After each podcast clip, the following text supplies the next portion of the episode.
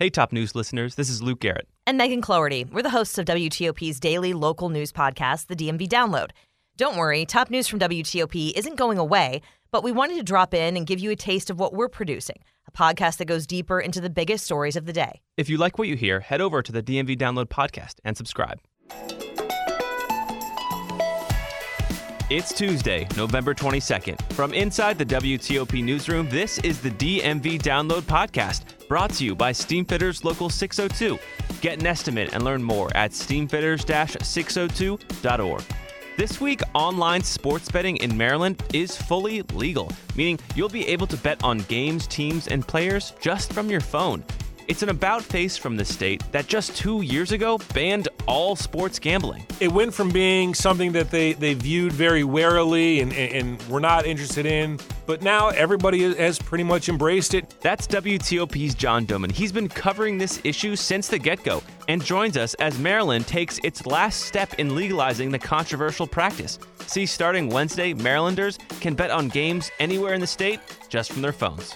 Now, there's a lot of places offering all sorts of estimates as to how much money is going to be wagered Yeah. and how much profit is going to happen. They're saying 25 to 30 million Mm. once everything gets rolling. Thanks for joining us. I'm Luke Garrett. Megan Cloherty is off today. Are we there yet? Almost. Because DraftKings Sportsbook is right around the corner, Maryland. We've all seen You're them the road to and we've all heard them. A tsunami of sports betting ads and sponsorships have crashed onto TVs, radios, phones, and personalities. Sports betting is so ubiquitous, it's really hard to believe that just four years ago, it was illegal across the country, not okay to do. That all changed in 2018 when the Supreme Court opened the doors to sports betting, ruling that the federal government couldn't ban gambling on athletics. This really punted the issue of sports betting to the states. WTOP's John Domen has been reporting over the years on how Maryland has dealt with sports betting since the Supreme Court ruling. John is here to help us explain why this week is really the end of a long journey and really campaign to fully legalize sports betting for better or for worse. John, thanks for being here. You got it. So take us back to before sports betting was legal. What was it like? How did you do it if you wanted to do it? And what was the field like? So you had two options. You could go to Vegas, where it's always been legal, Right? or you could just go to any one of a number of neighborhood bars around the area and you talk to a guy. Maybe you know him. And if you didn't know him, chances are one of your buddies knew him. Right. And you would have to, you know, A bookie. work with, yeah, exactly.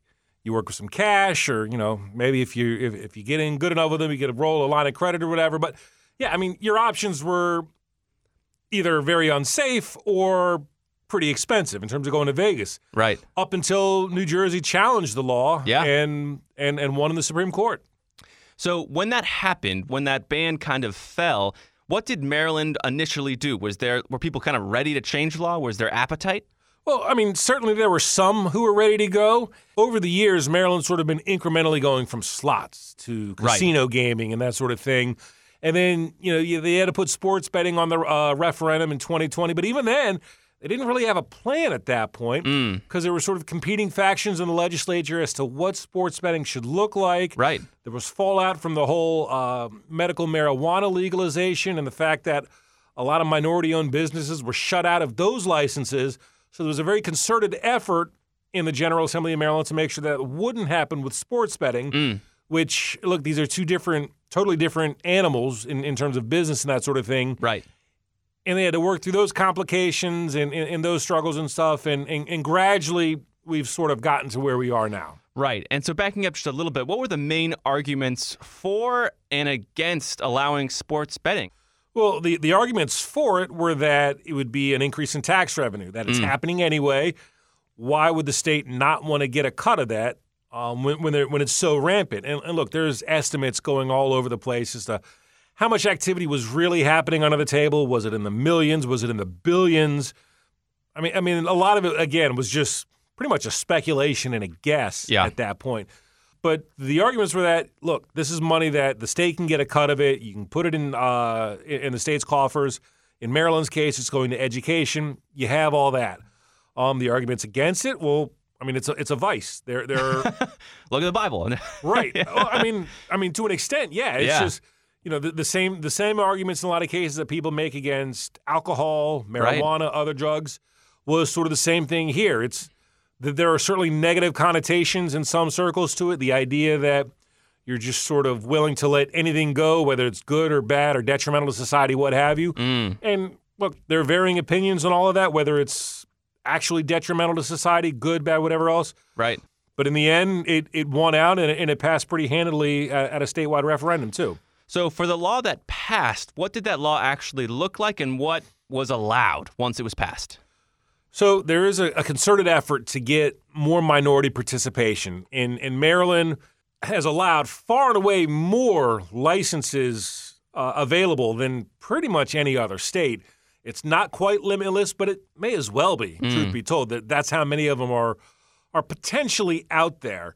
Um, and, and so theoretically, that means there are mom and shop pops out there Yeah. that could get involved. Your neighborhood sports bar could set up its own kiosks if it goes through all the licensing requirements and stuff. But that's expensive too. Yeah. I mean, it sounds on paper, hey, let the little guy get a chance to compete. But I mean, there's also a reason you don't see more than a handful of companies out there Yeah. uh, advertising as much as they do and sort of making it as much as they do because all the regulations and the security and, and, and just all the steps that you have to take behind the scenes is a lot. I talked about that a, probably a few years ago now at uh, Grand Central in Adams Morgan, which is, I think, the only non affiliated, or at least up until recently, the only non casino or sportsbook affiliated venture in the area Right. that had its own physical sports book. And the amount of money you have to invest to do that for something where, in the end, you're only looking at maybe like a 5% profit off of mm. all the money that gets wagered, Wow. which, you know, if, if you're a, a FanDuel or a DraftKings, MGM. yes, obviously you're going to have a lot more money coming through. Yeah. 5% of that is going to be a lot. But if you're counting on a couple hundred people to come in and, and, and a fraction of those making some bets and, and you're only getting one to five, maybe 10% on a good day, Right. I mean, that's that's not a lot of money to cover all the expenses in terms of the security cameras. Yeah. Um, just all the, the basic security upgrades, making sure that the uh, the betting window is, is sealed off and uh, not vulnerable to stuff that, that people aren't cheating or, or you don't have 17 year olds. Like so much goes into it that Right. It's not as easy to give the little guy a, a slice of the pie as maybe some people thought. But Maryland has gone out of its way to make it a- at least as reasonably possible to make mm. that happen. And, and you have seen some smaller businesses around the state, places that you know are not comparable to an MGM or Right. Caesars or whatever. They are getting involved and, and, and they are trying to get at least you know on site with their own kiosks and that sort of thing. Right. Now, you talked about on site kiosks and retail sports betting. So, we know in December 2021 is when, you know, sports betting was legalized for like physical locations. And what makes this Wednesday so important is online betting starts to be allowed. So, what's the difference between the two? Obviously, one's online, one's physical, but what's the important distinction? Well, I, I think if you're interested in the money aspect, the mobile is where the money's at. Um, they'll try to tell you differently in D.C. because of all the problems they've had with it, but all over the country, even in Las Vegas, which is the you know where all this started, ninety percent of all sports wagers made in Las Vegas are done over a mobile phone Really? and online. I mean, that's far and away the preferred way for people to go about it. Wow. It presents more opportunities and options. You know, live betting on games is a thing now where, you know, you tune in in the second quarter, the third quarter or something, and you know, you might throw a few bucks on an outcome or something like that in the middle of the game. There's just it's just an easier thing. You you can kind of you're not being rushed. There's just people find the convenience of it. Yeah. Um, in Virginia, you can you know you can sit on your couch. You don't have to leave your living room to do it if you don't want to. Right. In Maryland, like you said, it's all been retail and casino, which means pretty much cash only, either at the kiosks or, or at a betting window and that sort of thing. Yeah. Um, DC, most of the wagers happen that way uh, just because of the, the issues they've had with their mobile setup since they launched a few years ago. But look, the reality is nationwide, everywhere except DC, most everybody wants to do it over the mobile phone. Yeah. And this is when the state of Maryland really expects the tax revenue to really start to kick in. They have certainly seen some revenue since it went live last year. Um, but but I think even this year, the fact that it's supposed to launch this Wednesday, you know, the the prime betting months, so to speak, are pretty much September through the end of March Madness. Right. Um, you have football, college basketball, and after that happens, it sort of dries out. You know, people, some people will bet on baseball. Right. You might get uh, some soccer action, some international sports, but it, it Not the marquee big it's, events. Yeah, it's not Yeah. ne- nearly as much. So Maryland's getting into the game very late on the mobile stuff, but down the line they expect this to net 25 30 million dollars a year just because mobile will make it so much more convenient for people and draw more interest and, and be easier to use. It's just going to be so easy. I mean, I pull up my phone, I can do it right, right wherever, really. So where is this money going to go? In Maryland, by law, it has to go directly to the Blueprint for Education, basically the Education Trust Fund. Wow. Um, that was part of a law that Maryland voters also ratified a few years ago.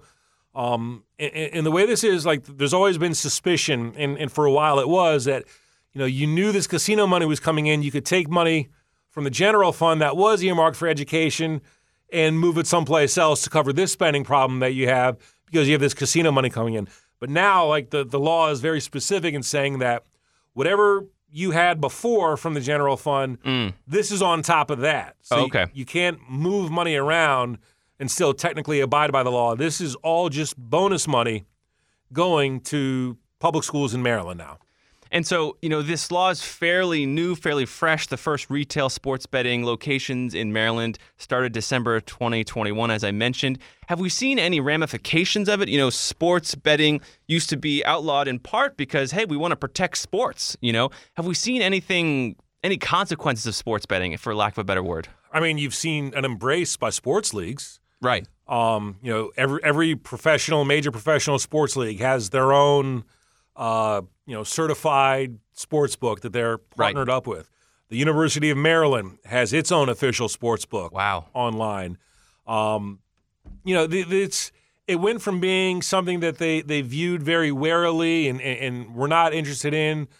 Uh, even though, like you know, the popularity of football in a lot of cases, in to some degree, is because of sports betting. It, it's such Yeah. a um sport that's conducive Right. for, for wagering in the ways that So other sports chances. right in, in ways that other sports don't have the same sort Mm. of appeal um, but now everybody has pretty much embraced it and kind of realized that if, if they can't stop it they may as well try to make a buck off of it too and, and a lot of them are trying Yeah, yeah.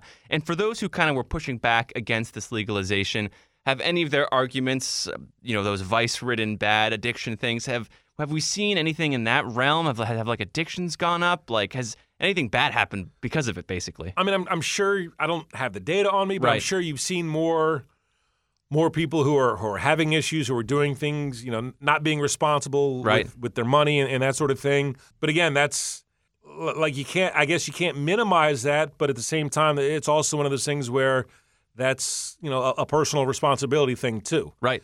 um, Right. I think of prohibition and alcohol. Right. You can go really bad with alcohol, but you, you can also go okay with it too. right Yeah. most people handle their alcohol well and, and do so responsibly and i think most people do that when it comes to to wagering and stuff Yeah. And you know, are you going to have outliers? I'm, I'm sure you will. and Right. it's you know, it's not a good thing. Yeah. But it's it also doesn't happen nearly as often as as some people might worry about. I guess. It's definitely a start of a new era. You know, um, I think in sports, in betting, you've been covering it for kind of quite a while. Any any final thoughts that are kind of lingering with you as we will be able to starting Wednesday bet on our phones on sports? So I wouldn't be surprised if in the next year or so DC changes its mobile betting law. Mm. It's been a very unpopular um, rollout in the district in terms of mobile betting. The DC Lottery pretty much gave all their a, a, a monopoly, say for uh, within a couple blocks of, of, of a couple of sports books, like Oh, wow. at, uh, Capital One Arena. It all falls onto one particular company that has. I mean, they went out on Super Bowl Sunday last year. Like it, you know, the, the whole Like crashed. the whole app crashed. That's so not it's good. it's it's been not nearly as profitable as DC thought it would be. Uh, even though they had much of a, a significant head start on Maryland and on, on Virginia, Mm. and now that the fact that in Virginia and in Maryland, all those commuters they were counting on to just casually throw twenty bucks on a game or, or whatever, you know, for one, they haven't really come back to the city, and for two, they're not willing to do that in the city when they can do it from their own houses and get better odds with better companies and have more choices than what they're offered in, in DC right now. I think that is going to change over time. I don't know when it's going to change. Uh, there is a, a push right now to do so, but the DC council member kind of really behind that one is also leaving office in another few weeks.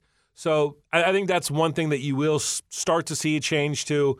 Um, it's a matter of when, not Yeah. if. There, um, Virginia is pretty much all mobile and has been for the last uh, what almost two years now, Mm.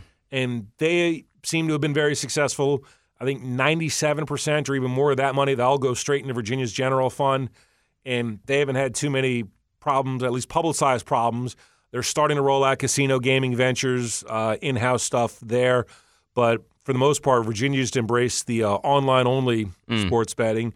And that seems to have worked for them. I, I think what you're going to see with Maryland is you know, there's a lot of places offering all sorts of estimates as to how much money is going to be wagered Yeah. and how much profit is going to happen. I mean, in the end, like, you know, the Maryland Lottery's own estimates have tended to be on the more conservative side compared to some uh, betting industry publications. They're saying 25 to 30 million once everything gets rolling. And I mean, that's, you know, in the grand scheme of things, it's not a huge amount of money budgeted, but it's not insignificant either. Yeah, definitely not. And so when you count on top of all these other different revenue streams, It's a new one to add to the list. yeah, and, and I think you'll start to see that uh, over the years to come. Mm. Well, John, a lot of changes happening in the realm of sports betting. You've been covering it all. Thank you for kind of keeping us updated throughout the years and ushering us into this new realm of online sports betting in Maryland. Hey, Get the turkey in the oven first before you make your bets, Luke. Sounds good, John. And ahead of us after the break, we'll talk about our favorite Thanksgiving items on the table. What are yours? You'll hear ours. Backed by the experience of its hardworking members, Steamfitters Local 602 is ready to take on your next commercial heating, cooling, HVAC, or refrigeration project. Steamfitters Local 602 adds value to our community through its partnerships with local contractors and building owners, all while keeping the focus on improving the lives of its members and their families throughout the DMV. For work that's on time and on budget, go to steamfitters-602.org to schedule your next project. That's steamfitters-602.org. Steamfitters Local 602, changing lives. Explain your DNA on, on 10 cases, man. You're inside the police interrogation room with the alleged Potomac River rapist. I'm not guilty on any of this stuff. So calm, so reasonable. Could this be the man who terrorized women for nine years before murdering a brilliant scientist two decades ago? Experience one of the most fascinating true crime podcasts available. Join crime reporter Paul Wagner for Unknown Subject, Season 3 of WTOP's American Nightmare series. Search American Nightmare Podcast on all podcast platforms. And before we go, Drew Friedman is in the house in the DMV Download Podcast studio. Hello. Hi, how is it going? Drew is a Federal News Network workforce reporter. That's right. Did I get that right? You did. A mouthful, job. but here we are. Speaking of mouthfuls, Thanksgiving is coming up. And, um, you know, we all have our favorites, but Drew, I've been wanting to ask, what is your favorite meal on the Thanksgiving table? So, you know, I think I have to go with stuffing. Uh, I think it's it's just like the best side to me. It gives a lot of flavor. Uh huh. I think turkey kind of is overrated in my opinion. All right. Um, the stuffing just has has more flavor, has uh, better consistency, and the turkey often, if not cooked right, can come off dry. So That's true. yeah, It also makes you really sleepy. I think my favorite is also stuffing, which is, you know, we're, we're doing the same thing, but there are a lot of different types of stuffing. You know, there's like rice based stuffing, there's breaded based stuffing. I think there's even chickpea based stuffing. A lot of starches you can, I think potatoes too, yeah, all starches. What is your, we're going to do a deep dive on stuffing here. What is your favorite type of stuffing? You like bread, rice, potato, chickpea? So those are all really interesting. I, I can't say I've had any of them except for just the bread, like the Okay. traditional. But I think So bread as long is. as it's baked inside the turkey, that's where all the flavor comes from. So that's what's important. Mm. And I mean, another question that I think comes up a lot is what kind of pie is your favorite? Pumpkin, True. apple, pecan pie. I mean, there's kind of a debate, I, but my favorite personally would be pumpkin of those. Really? Yeah, That's my least favorite. really. What do you like about pumpkin pie? It's just like very quintessential fall to me. It's True. you know just a good like cozy flavor, and you know apple pie is great as well. They're all really good, but pumpkin pie just feels the most Thanksgiving to me. Mmm. Wow. So downing apple pie and turkey. Wow. This is this is you're taking off the big hitters. I think my favorite pie is pecan pie, pecan pie, pecan pie. I'm not sure how you say it, but I love just the sweet. Those ones are so sweet. I have kind of a big They sweet are. tooth, so They that's that's that's really good. That's really good. Wow. Well, all right. Stuffing is on your plate. Pumpkin pie is on your plate. Do you have any turkey? Like, do you have any turkey at all? I'll have a little bit. Couple, oh, Just a little bit. Yeah. A couple bites, maybe Leaves some cranberry cur- sauce. A lot of gravy on there. Yeah, true. A lot of gravy. Mm-hmm. Well, Drew, have a happy Thanksgiving, and I think that does it for us today on the DMV Download. We're sponsored by Steam Fitters Local 602, and our music is by Real World. Give us a review and rate our show if you get the chance. Megan and I would be very thankful if you did that. We'd love to see and hear what viewers think, listeners think. You can also find us on social media where we're posting content all the time and dmvdownload.com.